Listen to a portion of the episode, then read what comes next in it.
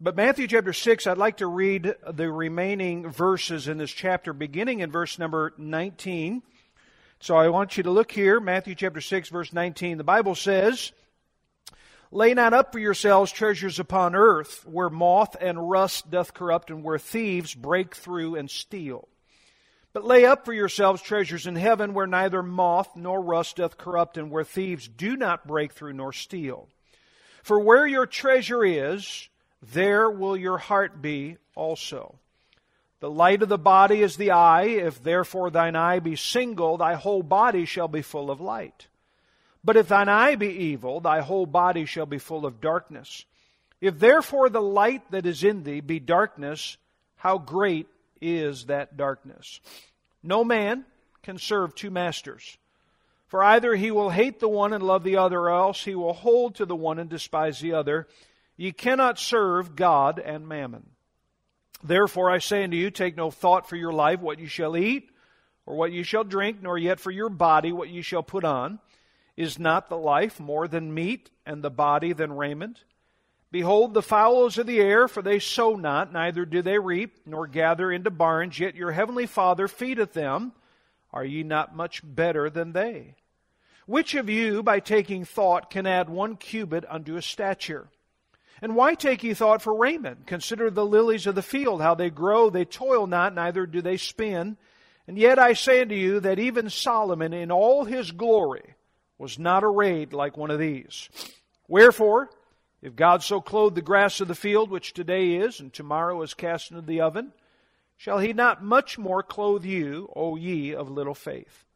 Therefore take no thought, saying, What shall we eat? Or what shall we drink? Or wherewithal shall we be clothed? For after all these things did the Gentiles seek, for your heavenly Father knoweth that ye have need of all these things. But seek ye first the kingdom of God and his righteousness, and all these things shall be added unto you. Take therefore no thought for the morrow, for the morrow shall take thought for the things of itself. Sufficient unto the day is the evil thereof. I want you to notice that second to last verse that we read, verse number 33. But seek ye first the kingdom of God and his righteousness. Today, I'd like to talk with you for a few moments about making God a priority in your life. So let's pray. Thank you, Father, for this uh, opportunity to be able to gather together. I know there's a lot of concerns on people's hearts about various things, whether it be news wise or just of their own personal lives, but I pray that you'd help us to put all those things aside for right now and may our attention be on the Word of God. Don't want attention on a preacher, but want it on the things of God, the Word of God. Help us to be still, to listen for that sweet Holy Spirit as He speaks. And Lord, however He speaks to us individually, may we be able to say, Here I am, Lord, send me. Help us to follow you in what we hear. In Jesus' name we pray. Amen. So, as a brief overview for this whole study that we've been doing, this particular series, we're working through the Sermon on the Mount found in Matthew chapter 5, verses, or chapter 5, 6, and 7. When we began this study, we began with the first several verses known as the Beatitudes, and that portion of Scripture actually gave us a picture or a description of those who were followers of Jesus Christ. But then he discussed that the influence that these ought to have, and that is they ought to be salt and light in this world. Well, when we come to the next major section, which we just had just finished from chapter 5, verse 17, all the way to chapter 6, verse 18, it really can be split into two parts. The first section dealt with our relationship with others in regards to the law. In fact, what was our relationship with people in regards to did we hate them or did we love them? Would we forgive them or would we stand in a place of unforgiveness? But then the next section leading up to chapter 6 verse 18, we dealt with the section of our relationship to God. We talked about our service to God. What was our service like when it comes to fasting and prayer and giving of the needs to help out other people? Are we doing it for others or are we doing it for the glory of God? But it's quite interesting as we move through this Sermon on the Mount, you can see how the tone changes through the sermon. In other words, in chapter 5, leading up to the chapter 6, it's interesting how Jesus is referring to the religious leaders. In fact, he calls them hypocrites. But now in chapter 6, what we've read today, Jesus lays off referencing everybody else, and he now brings it to personal application. Every good sermon, every good Bible lesson will teach the doctrine and share with you the things you must know, but then will bring it down to real life application. And that's exactly what Jesus does as he's preaching to the disciples.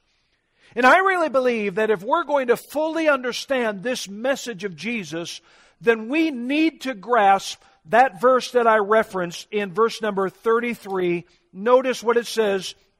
Would you read it with me, the first part? But seek ye first the kingdom of God and his righteousness. This is why I've titled the message, Making God a Priority in Your Life.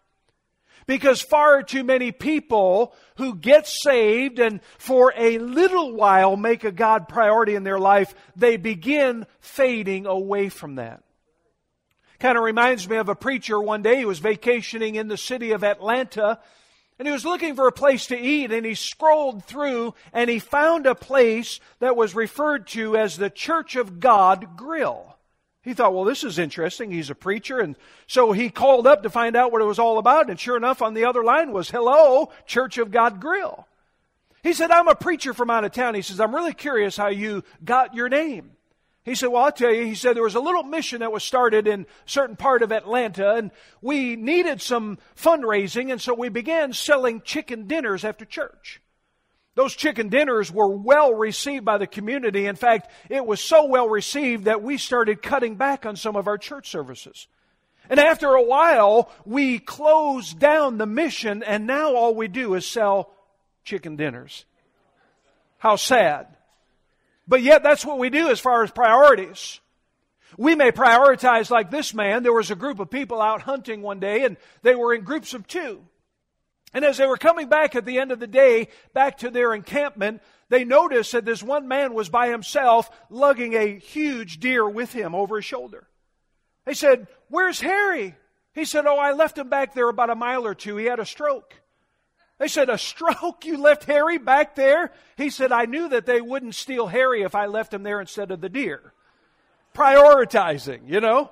We all do it. We all prioritize. And what I want you to notice here today is that Jesus brings this sermon down to an application to let us see that it is imperative, that it is important that we prioritize things in our life. We have a lot of things bombarding us today, a lot of concerns that come through in our life, but it is imperative that we seek first as a priority the kingdom of God. Notice here, number one, I've got two major points in this passage. If God is a priority in my life, then I'm going to have to have the right pri- perspective on wealth. The first part of this section that we've read, verses 19 through 24, actually deal with the subject of our wealth. Now, I know when I begin talking about wealth or money, people say, Preacher, quit meddling. No, I'm telling you what, this is Jesus' servant. Jesus spoke about this here today, and he wants us to understand the perspective that we ought to have concerning wealth. And it's important for us to understand when we get into the subject of wealth or money, Jesus is not saying that you cannot be wealthy or you can't have anything. Really, what Jesus is driving at is not whether you have it or whether you have a lot of it. He is getting after your attitude with what you have. You see, when you scour the pages of Scripture, you'll find that wealth or money is not the issue. It is the attitude that we have towards it. For instance, a lot of people look at the verse of 1 Timothy 6:10 and they'll misapply or misread that verse. The verse in 1 Timothy 6:10 actually says, "For the love of money is the root of all evil." But you know what, how most people will say it? Well, the money is the root of all evil. They'll think to themselves, well, you can't have any money. You can't be rich. You can't have all these type of things. Jesus is saying it's not money that's the issue. It is the love of money. In fact, again, as you scour through Scripture, you'll see that there's a lot of people in the Scriptures who had money and used it wisely. Job was a man of great riches. Abraham, David, just to name a few. In fact, in the days of Jesus, as we're talking about in Matthew here, there were some women who were very financially wealthy and helped support the ministry of the Lord Jesus Christ. I think we would do well to name people like Joseph of Arimathea, people like Nicodemus. So again, Jesus is not against wealth. He is getting after the right perspective or the attitude that we have. Now you say, preacher, what should my attitude be towards wealth. If I'm to have God as a priority in my life, what should my attitude be? I'm glad you asked the question. I'm going to help answer the question by asking, according to this passage, three questions. Question number one, according to verses 19 to 21, where is my treasure? Where is my treasure? Now, notice in verse 19 and 20, he talks about laying up. The words lay up have this idea of storing up or treasuring something for a future reward. Now, again, remember here, Jesus is not against wealth. He's not against the idea of you saving. For instance, the Proverbs tells us that we ought to consider our children and leave an inheritance for them. Now, I know the way some of you are acting, you're spending your children's inheritance, and that's fine. I get it. But the Proverbs talks about savings is important. It is important to lay up for our children and our children's children. And so it's not that you cannot lay up, but again, it's the attitude. And notice here, there are two places where we lay up treasure, and there are two results that come about from that. First of all, you can lay up treasure on earth, or you can lay up treasure in heaven. If you lay up treasure on earth, now, what is a treasure on earth? Well, we already understand from a material standpoint, it's fairly easy to figure out what that is money, stocks, houses, property, vehicles. But it might be that there are treasures, not in a substantial way, things that we can hold in our hand, but there may be treasures of the heart. It could be relationships. It could be financial security. It could be our reputation.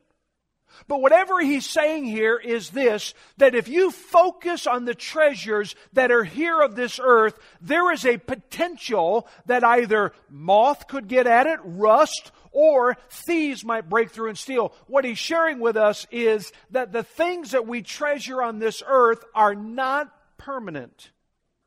But now laying up treasures in heaven. What is that? What are the treasures that I lay up in heaven? Well, think with me for just a moment. What are the things that are going to last for all eternity?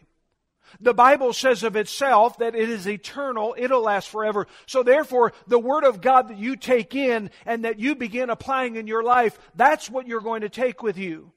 The souls that you lead to a saving knowledge of Jesus Christ, those are things that you're going to take with you and last forever. What you and I do for the glory of God is that which is going to last forever. Those are treasures in heaven. In fact, we're reminded in the book of Corinthians, Paul talks about the judgment seat of Christ that every born again believer will stand at. Hallelujah, I'm not standing at the great white throne judgment of Revelation 20. That is a judgment for all those who have never accepted Jesus Christ as Savior, and it is found that their name is not written in the Lamb's Book of Life, and the Bible says that when their name is not found written in the Lamb's Book of Life, they will be cast into the lake of fire. But there was a day, almost at 18 years old, when John Boucher placed his personal faith in Jesus Christ. Jesus died on the cross and paid for my sins. He was buried and took my sins away. He rose again to show that he had uh, power over death and over sin. And therefore, I latched hold of that and I said, I want that forgiveness of sins. I want that eternal life. And God saved me. And so therefore, I'm not standing before that great white throne judgment, but someday I will stand before a judgment, not to be judged for my sins, but to be judged with what I've done for the Lord Jesus. There are some of you today that are thinking, well, I wonder what I've done for Jesus. I hope you don't have to think a whole lot about that. I hope you can start thinking about the works that you've done, the service for the Lord Jesus Christ. And again, like last week's sermon, not that you've done those things for your glory, but that you've done them for the glory of our Lord and Savior, Jesus Christ. So note here, these things are given to us of where we lay up, and there are results for each place you lay up. Now, some of you, I know what you're thinking here today. Preacher, I'm involved in laying up things in this world, and I get it. You've got a savings account and you've made some purchases and you've got a business and, and you have certain things going on, but you're doing the best that you can to also lay up for this world. So, really, what's Jesus driving at? What's the application for me? Well, that's why he gives verse number 21. Look at verse number 21. For where your treasure is, there will your heart be also. Now, again, notice here, Jesus is not against wealth or treasure, he's against wrong priorities. So, how do I know if I have the right or wrong priorities? How do I know if I'm laying up too much on one side? Well, people look at verse number 21 and they often misinterpret this verse. They try to look at their treasure and then say, well, that's where my heart is.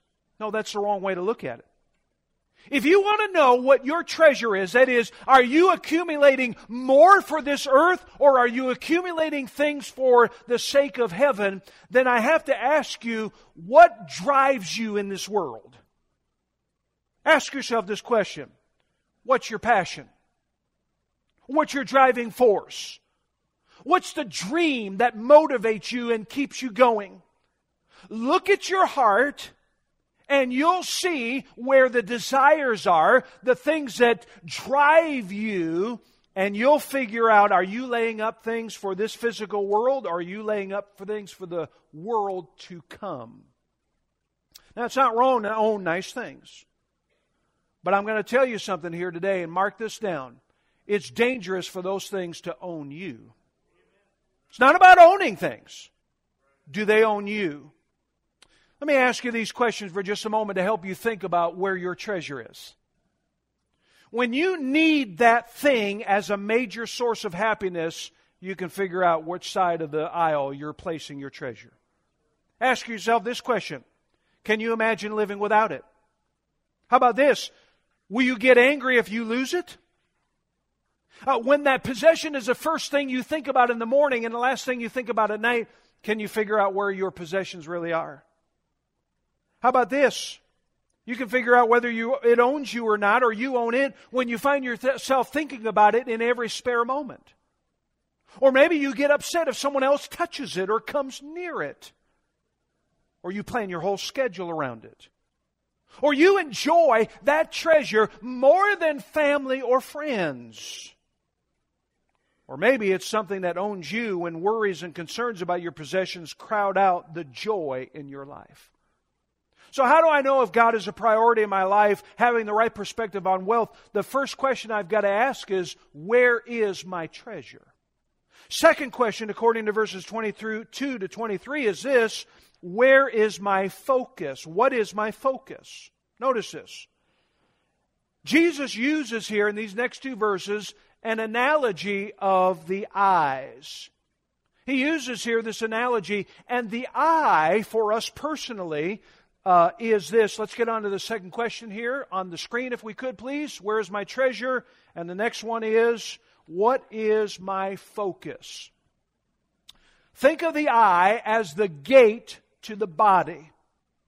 Jesus lets us know that if you and I cannot see, if a person is blind, it's going to change your whole perspective of life.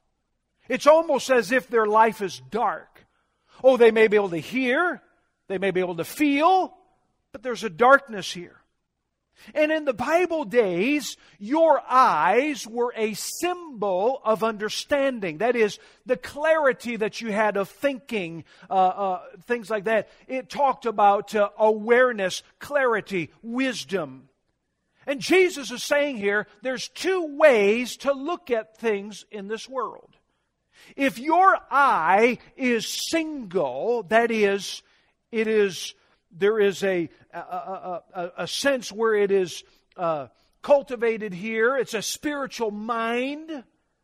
Then you've got your tre- you've got your mindset on treasures in heaven, and you're going to properly evaluate everything. But if you've got an evil eye, then that eye is set on the treasures on earth, and for you there's going to be a cloudiness, a haziness, if you will. Your spiritual vision will be blurred. It'll be distorted. Why? Because all you've got is your focus on the things of this world. Can I ask you this question? Where is your focus? Where's your perspective? Third question I want to ask Who am I serving? Notice here, we've looked at 19 through 21. First question verses 22 to 23. But now notice verse number 25 no man can serve two masters. And it seems as if Jesus is moving along, he's tightening the grip of his application. He's tightening the grip. All right, where's your treasure? Okay, what's your focus? Now I want you to ask yourself this question Who is it that you're serving? Ultimately, Jesus lets us know it is impossible for you to have two bosses. If you do, there is eventually going to be a contradiction between the two. But he talks about in the end of verse number 25 or verse 24, it's interesting. He says, You cannot serve God and mammon. Now, what is mammon? Mammon, most of the time people said, well, that's just another word for money, but it's really more than just what you carry in your pocket as far as money. It could be any of those treasures here that you personally are trusting in. So God, God, Jesus is telling us here that you cannot serve God on one side and then say, well, I'm serving this treasure here on earth at the same time. There's going to be a conflict here. And the conflict comes in the word serve. Serve is an action word. Serve is a decision. You either say, Yes, sir, I'm going to follow this way, or Yes, sir, I'm going to follow this way. But you cannot straddle the fence. You cannot be caught between two things here. We say that we serve God. And We like to tell other people, I serve God. I, I follow God with all my life. But then we get ourselves so caught up in the things of this world. And I think when you look at it this, we often try to make a compromise in this life. But Jesus makes it so clear you cannot serve God and mammon. Sadly. So notice here, this first aspect is if God is a priority in your life, then you have to have the right perspective of wealth. But now notice in the remaining verses here, verses 25 to the end, you and I must have a right perspective of worry. Notice the focus of this section. The whole focus of these next verses is captured by the words take thought or take no thought. Look at verse number 25, if you will. Therefore, I say unto you, take no thought. Look at verse 27. Which of you, by taking thought, Verse 28, and why take ye thought? Verse 31, therefore take no thought. Verse 34, it's used two different times. Six times in this section, the focus is in taking thought or taking no thought, or we could translate it this, this way worry, or the idea of taking no thought, don't worry. You know, worry or anxiety is so pervasive in our culture today. It is said that anxiety disorders affect over 40 million adults today and 7 million kids every year. Now, I'm not saying this to be facetious, and I'm not downplaying any issues, but I hear on a regular basis of kids saying, I'm stressed. I'm talking fourth and fifth graders. I'm stressed. I, ne- I didn't know what the word stress was till I got to be an adult. But our kids today are dealing with things today because of the decisions of adults, because of the ramifications of the consequences of sin. Kids today are dealing with things, and sadly, many kids are coming through and saying, I'm worried about what's going to be going on. Or they use the word stress. There's an anxiety today. Many mil- more millions feel worried or anxious in response to very stressful circumstances or traumatic experiences that they've been through. And if each of you today are honest with yourself, you'd have to admit, admit that you're prone to worry from time to time. I mean, I'd have to say that from time to time I think about things and I worry about certain issues and certain things in my life. But notice here, the thought here of this aspect of worry, how Jesus addresses it. When Jesus uses the words take no thought in this passage, he's not saying your material possessions, your material needs are of no matter and you need to quit thinking about that. What Jesus is telling us is this you need to have the right perspective on it. You need to have the right attitude concerning this. In other words, the cares of this world, what do they do to us? They eat up our time, our energy. And if your attention is constantly given to, oh my, am I going to lose this? Oh my, what's going to happen here? Oh my, I'm concerned about this area. And you're concerned about all of these things. It's going to have a real adverse effect upon you. Do you find yourself worried these days? Are you anxious about your future, your finances, your marital status? Do you find yourself losing sleep because you're concerned about needs that haven't been met? Or desires that are still out there that are unrealized? Or the facets of life that seem out of control? Well, if you're dealing with these things, I want to tell you Jesus goes on to illustrate to see why we should take no thought or not worry. Notice here what worry does to us. Three things worry does to us from verses 25 to 27. Look at this. First of all, worry keeps our focus primarily on the material. Look at what he says in verse 25. Take no thought for your life, what ye shall eat, or what ye shall drink, nor yet for your body, what ye shall put on. Is not the life more than meat, and the body than raiment? Now, I rarely meet people that think to themselves, I don't have anything to wear. Most people are concerned here about should I have blue on today or red on today? Most people that I meet today aren't concerned about where their next meal will come from. All of you seem that you have eaten well and you fed yourself and you're nourished and strengthened. But Jesus gives these illustrations to not just talk about food or clothing, though that was very perceptive for that day, but for us to think about all of the needs that may come through in our life. And what's sad is we concentrate or focus much more on the material than we do the spiritual. We get caught up in the material aspects that we forget that life is more than those things. I'm glad you got to buy a new outfit maybe this past week.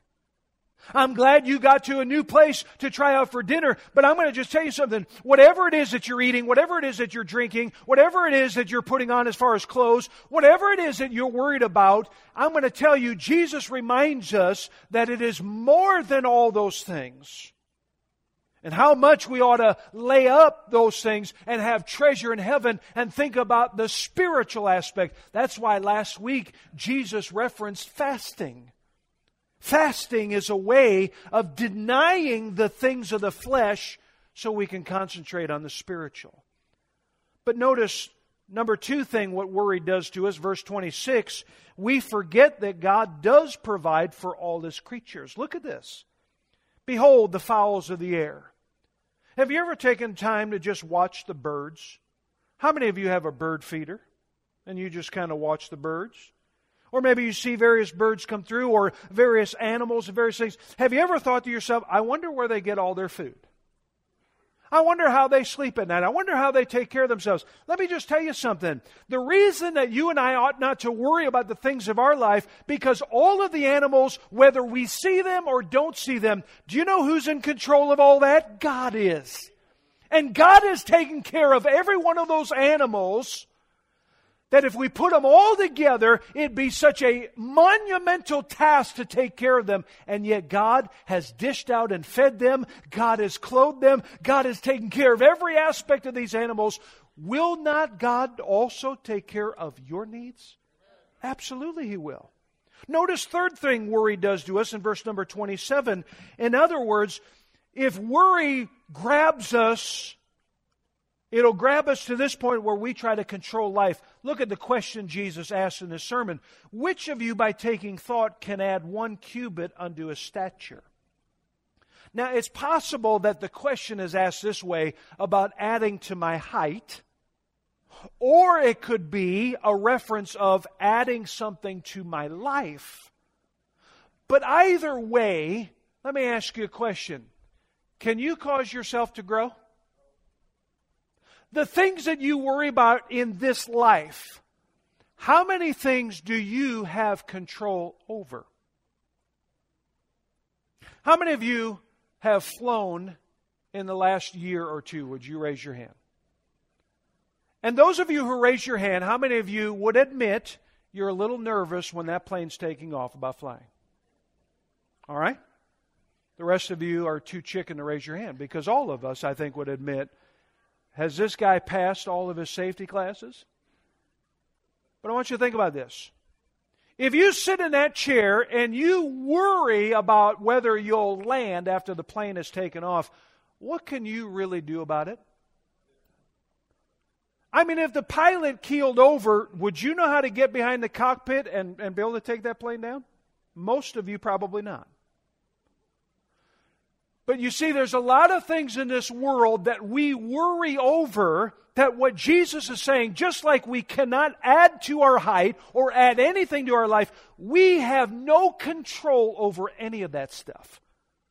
So why are we consumed with our time and our energy by worrying about it when really we can't do anything about it? But I want you to see the considerations. If you can't do anything about it, who can? Look at verse 28. Why are you taking thought for raiment? Consider the lilies, that is, the flowers of the field, how they grow. They don't work about growing. They don't sit there and make themselves spin. God's the one that takes care of those flowers. Look at verse number 29. And yet I say to you that even Solomon in all his glory was not arrayed like one of these. Look, I provided Solomon with all of this wealth. And Solomon, what did he do with everything I gave him?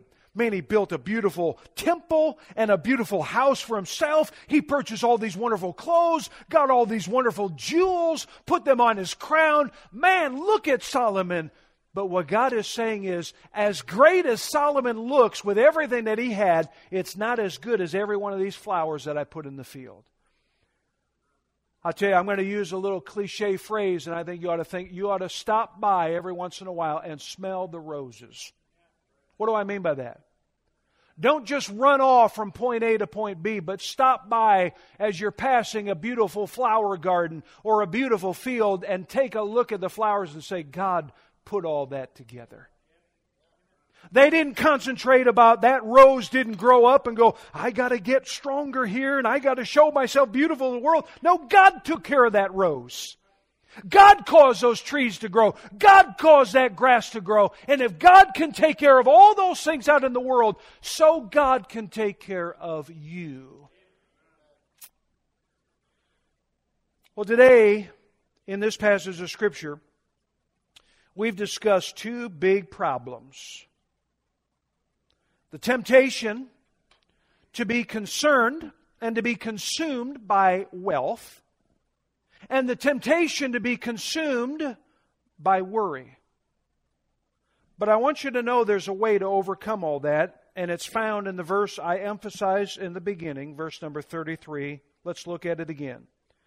But seek ye first the kingdom of God and his righteousness.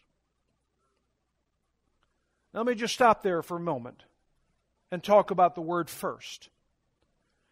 Sometimes when we use the word first, we think in the sense of a numerical order. Well, I was born first. I got first in line. But that's not the word first here. The word first is just like I used in the title of the sermon, it is a priority. Jesus is not saying to you, get rid of every bit of money you have, sell your property, sell your houses, sell your vehicles, and give all to me. No, no. Jesus understands for us to be in this world, we've got to have some money to sustain ourselves. And we're going to have some possessions. So we will lay up in this world, but, and we will lay up treasures for heaven, but the question remains, where is your priority? You know what's happening with most people? They're seeking first this world. You know what God says about this world? What's going to happen to it someday? It's going to be gone. Have you ever seen a hearse taking people's belongings? No. No person, when they die, will ever take any material thing with them to the next world. None of it. Those fancy shirts, blouses you've purchased, ladies, those countless shoes you have in your closet,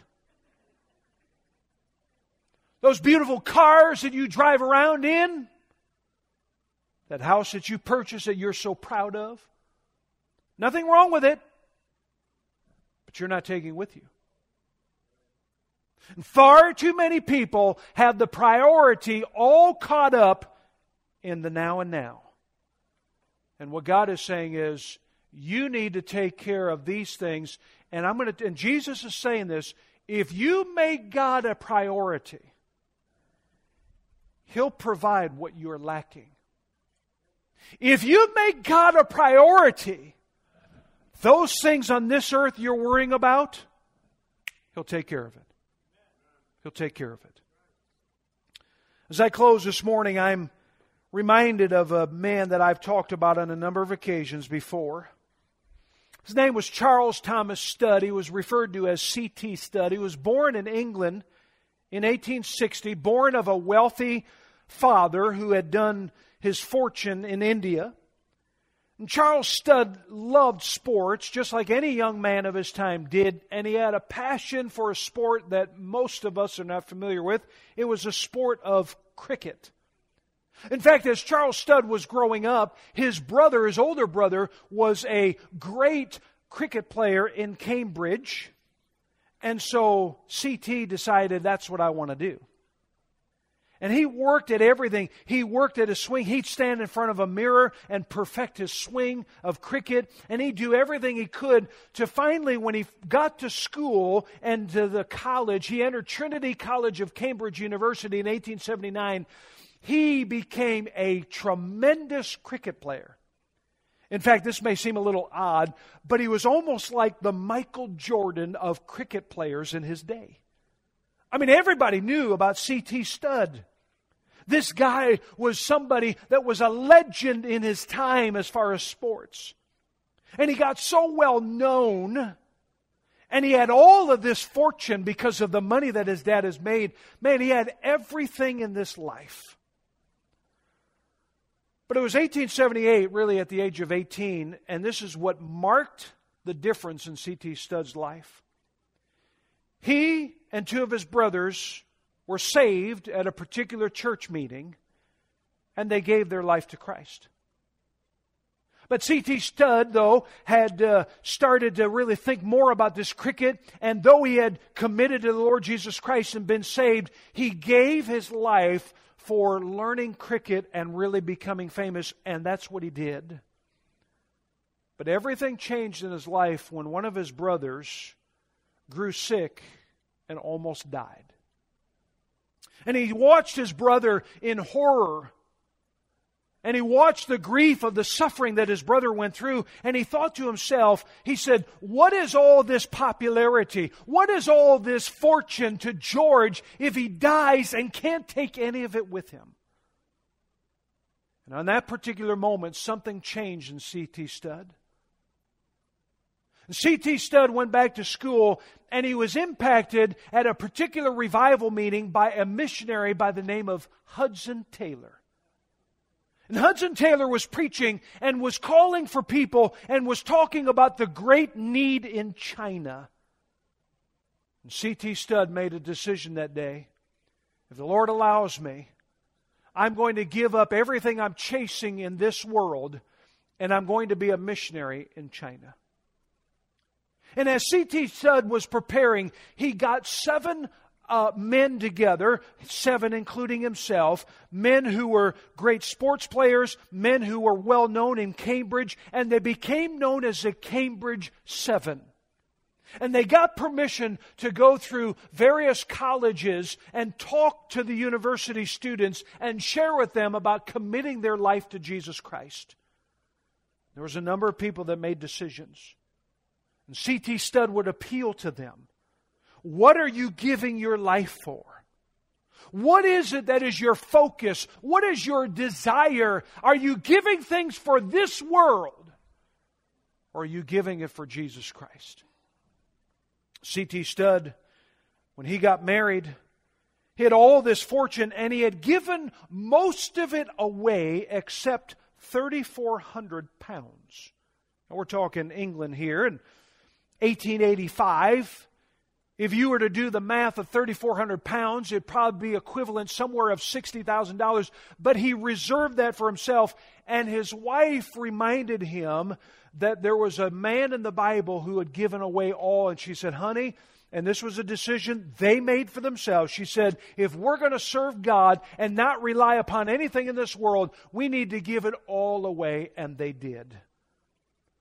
God used them and for 71 years of his life, C.T. Studd gave his life for Jesus in China and parts of Africa.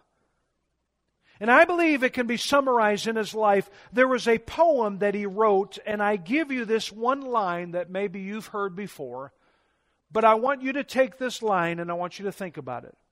Here's what C.T. Studd, who had all the fame of this world, had all the fortune, but that wasn't his focus. It was to serve Jesus. He said this Only one life twill soon be past.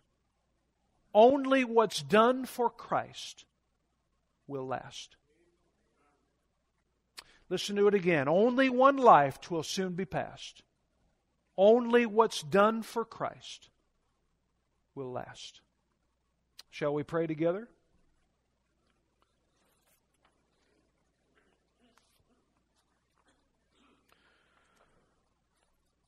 Oh, Father in heaven, we recognize the value and the importance of this time now to come. We've heard your word. Challenges have been given. And I pray that we might heed the call in our life.